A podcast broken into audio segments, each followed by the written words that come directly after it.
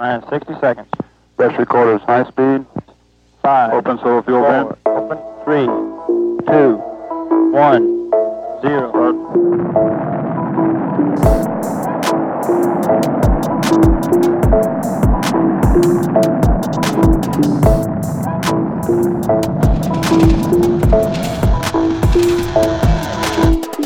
I would like to welcome you to the next episode of the podcast series Crossroads.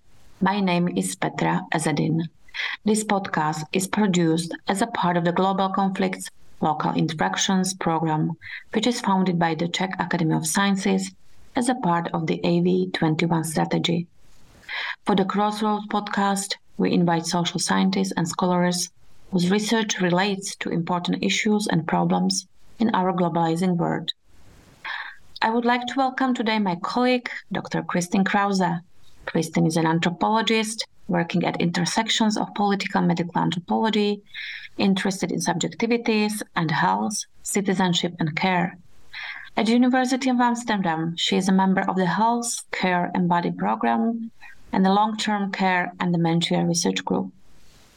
Together with Professor Jeannette Pols, she runs the Anthropology of Care Network, she analyzes care as a social material practice involving many different actors, driven by flows of people and capital, but where family, state, and market remain influential.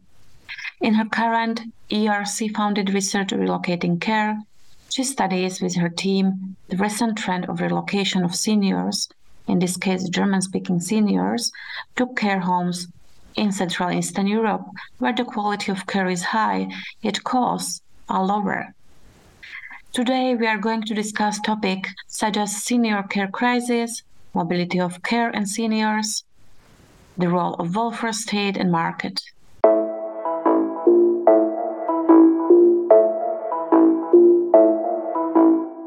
So, welcome to our podcast, Kristine. Thank you very much. I'm very honored. So I will start with the first question I have prepared for you.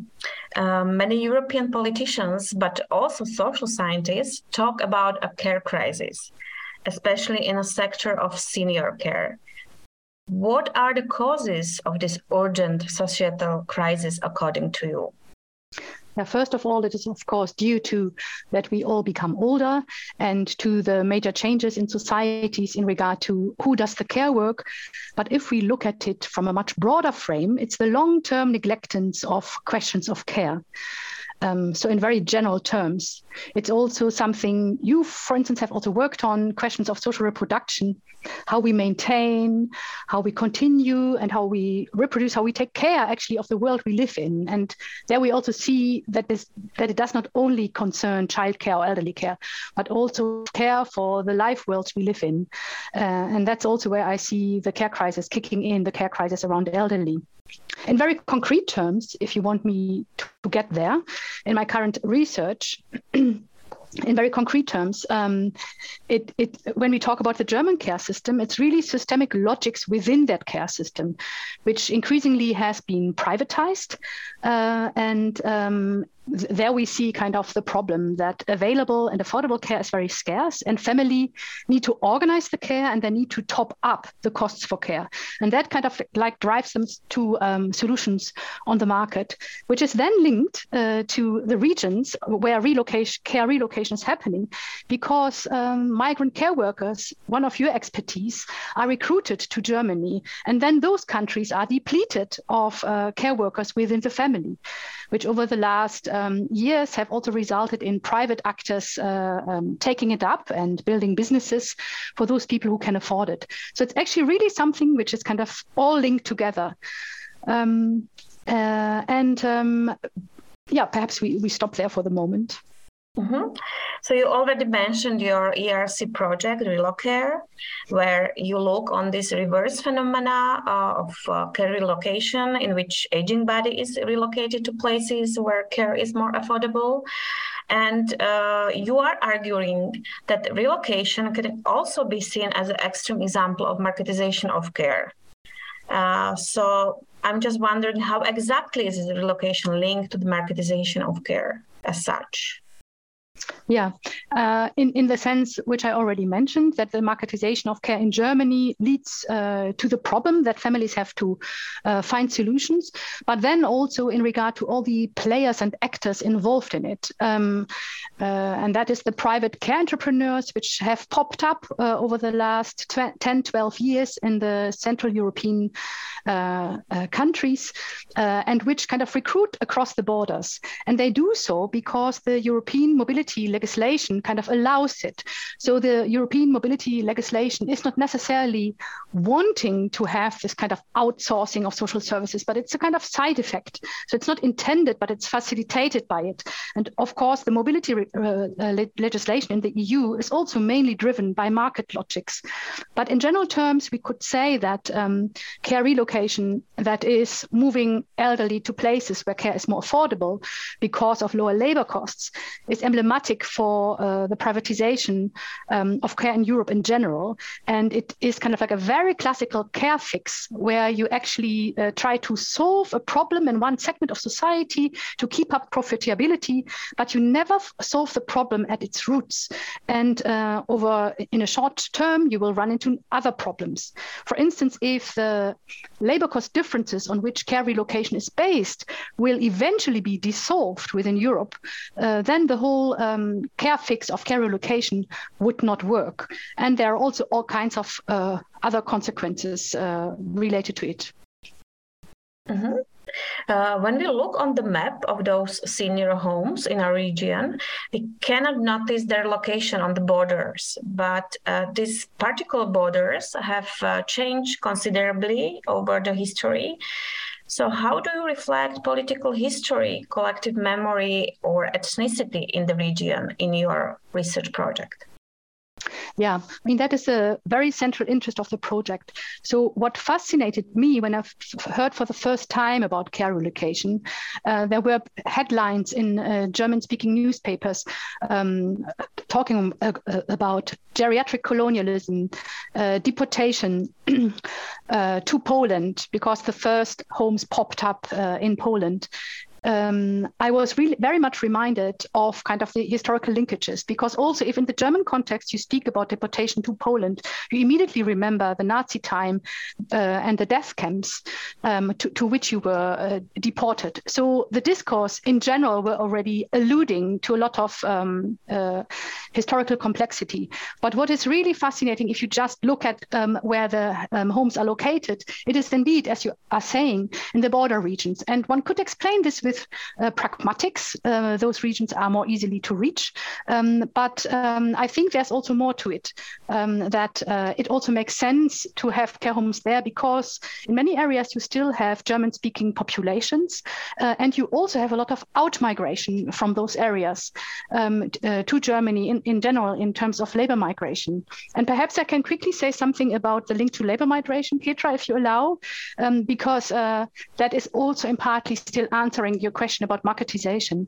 Um, so what is really interesting is that the phenomenon, which in itself is super small, so we speak perhaps about over the last 10 years, we guess, and we are still trying to count and establish the numbers, that perhaps a thousand uh, German-speaking seniors have been taken care of in Poland, Czech Republic, Slovakia, and Hungary, including those who have died there. So it's super small if you think about the general need for care.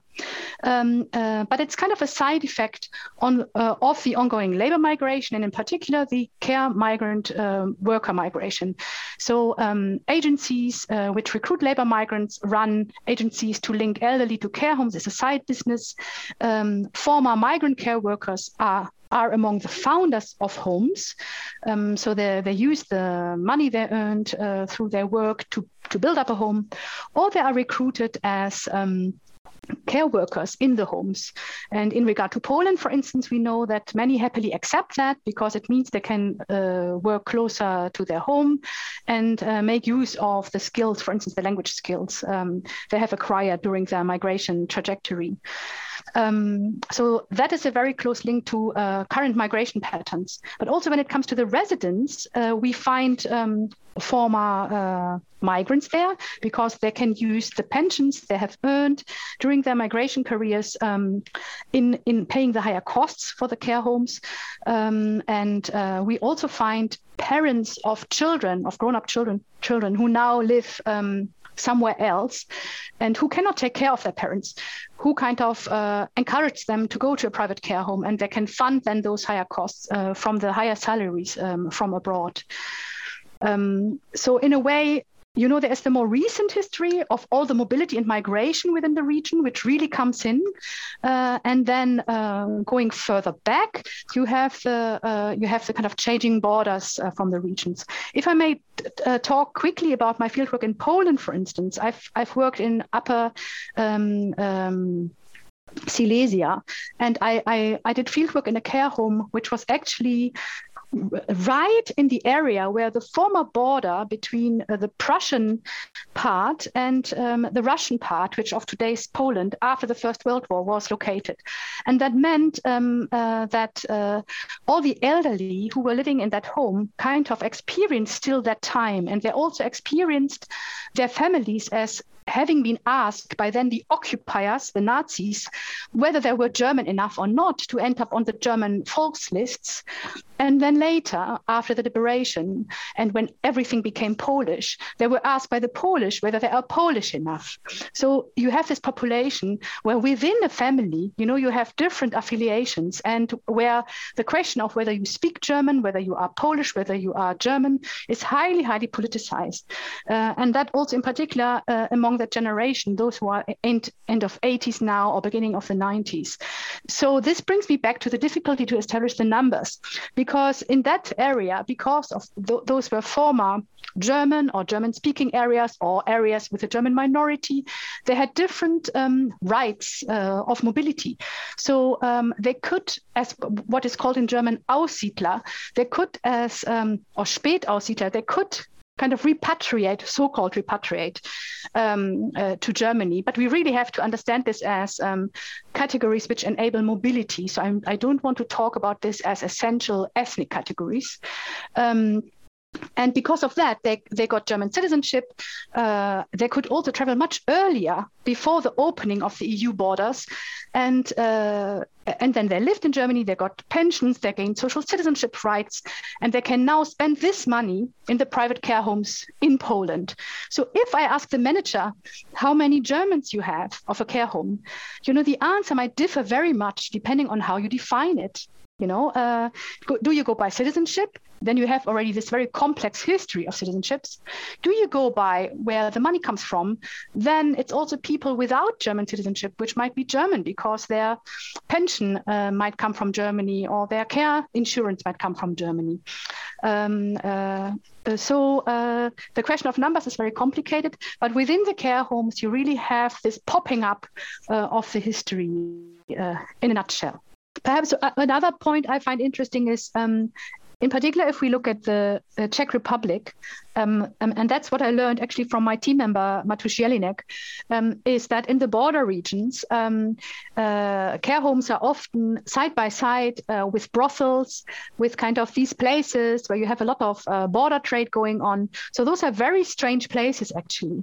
So uh, I think we have to observe on the long run what is happening there. You know that in those places where people also in are in a hospitality business where they make profits from poor people like uh, Lema migrants or Roma populations, and then also elderly bodies.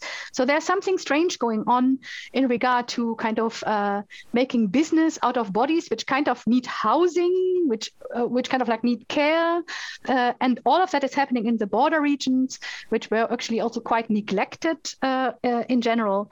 So um, I think we can also take um, uh, those care homes uh, as a lens to look at wider development.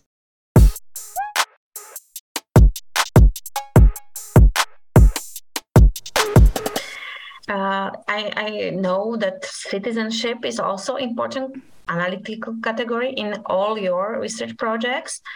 And here, state provision and different models of personalized care provide differential citizenship outcomes for carriers and those needing care.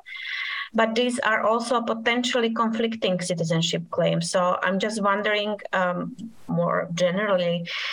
Uh, are we able to govern uh, care at all in a contemporary economic system? Yeah, perhaps let me explain why I find citizenship so interesting. So, um, uh, citizenship for me is the point in which you, as a legal subject, uh, can make claims on a body of authority. And at the same time, you're also recognized as a legal subject by that body of authority. So that can be a nation state, but that can also be the EU, so a transnational body of authority. It can also be something like an insurance. Um, and what is actually very interesting, if we go into the history of insurances, they are basically um, uh, risk sharing organizational forms, and we find them all over the world. So I would also say that um, you can have a citizenship in a risk sharing community yeah where you kind of uh, you you have rights and you have duties. So your duty might be that for some time you contribute to the pot and then if you are in need you get something from the pot. So those is actually those are actually forms of organized solidarity. And they exist worldwide you know also outside of europe.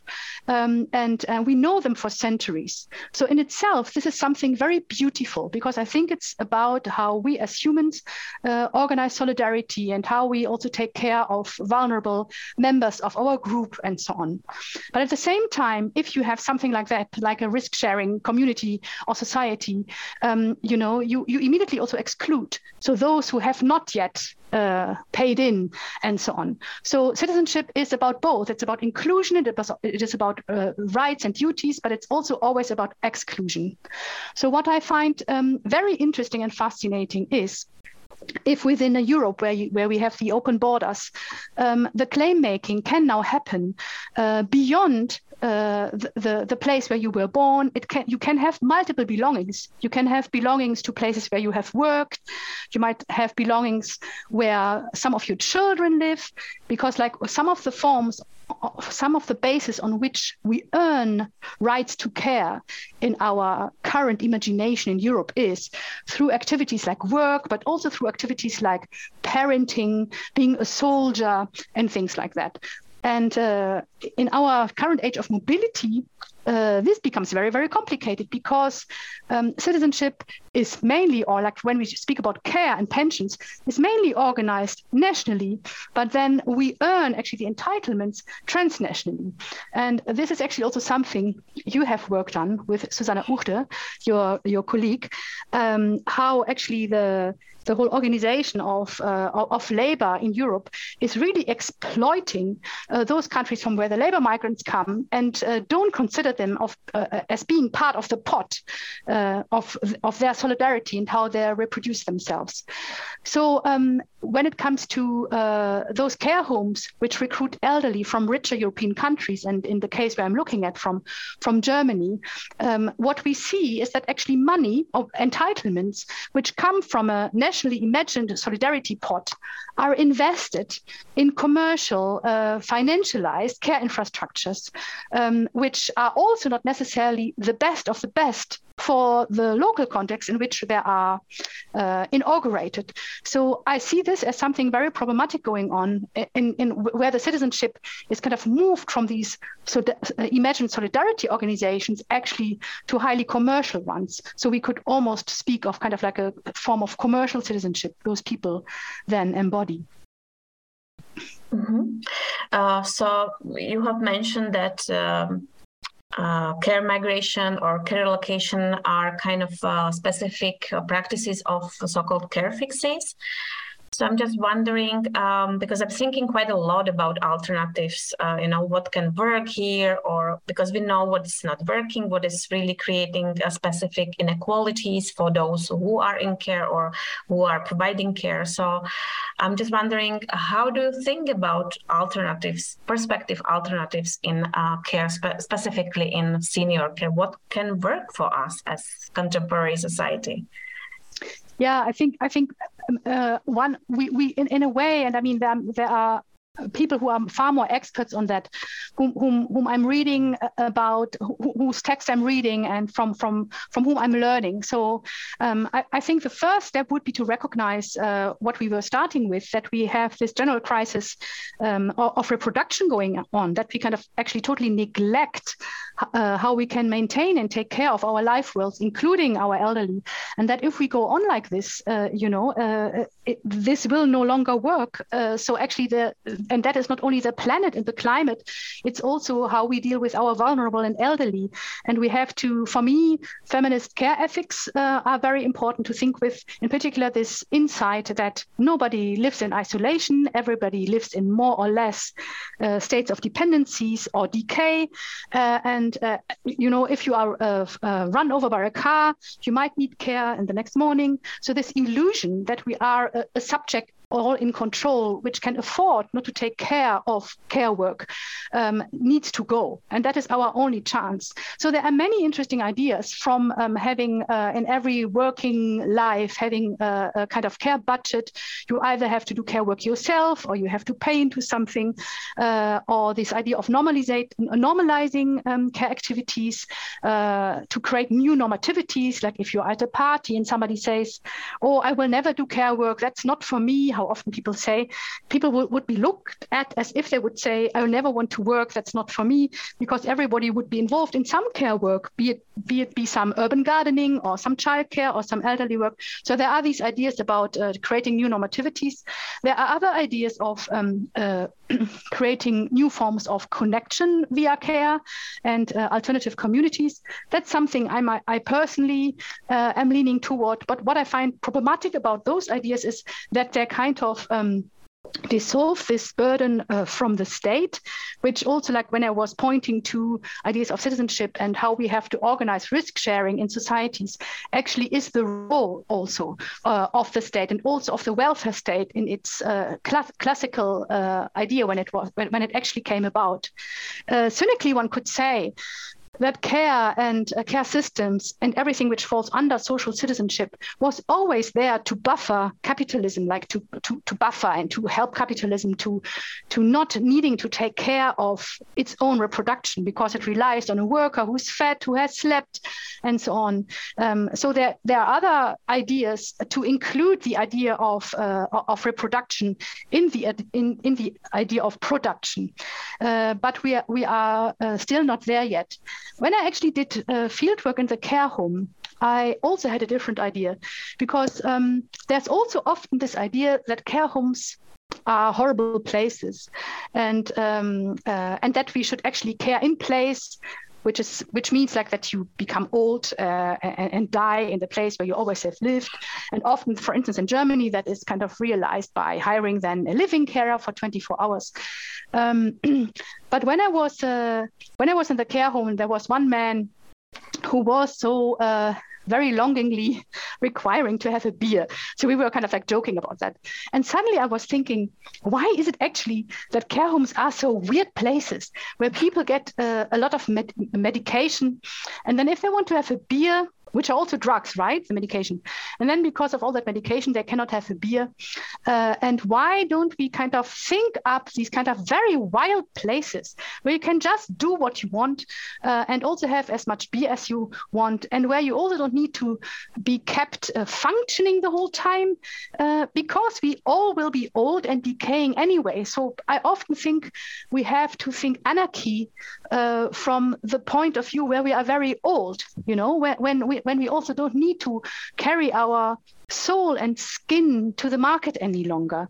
Um, uh, and uh, this idea of uh, elderly care as the wild place, you know, where we will all go to and have a lot of fun, that is something which kind of I find quite enjoyable. So, like, even though it was portrayed in Germany as like abandoning elderly uh, to places far away, and it can be seen as outsourcing of problem populations, I mean, one can frame it in very negative terms. It's also part of marketization and financialization and so on. Um, so, all of that but it is also about uh, concrete encounters and uh, between people. And I find that quite extraordinary, kind of like what I see, and I see that as an ethnographer on the ground. Um, so how uh, how uh, so I don't want to I don't want to romanticize care work, um, but you know I, I feel like if you want to financialize and make a business out of care work, care work will always get you at one point, because in a way you can also not stop caring you know so i think i think because care is such a um, uh, such a fundamental thing of us being humans, uh, it also has the biggest potential, you know, to to overcome uh, those kind of things. Well, thank you, thank you very much, Kristine, for your time. It was wonderful to hear some news from your field and the way how you are thinking about the complexities of, of care in our region. And thank you very much for this opportunity, Petra. Thank you very much. Thank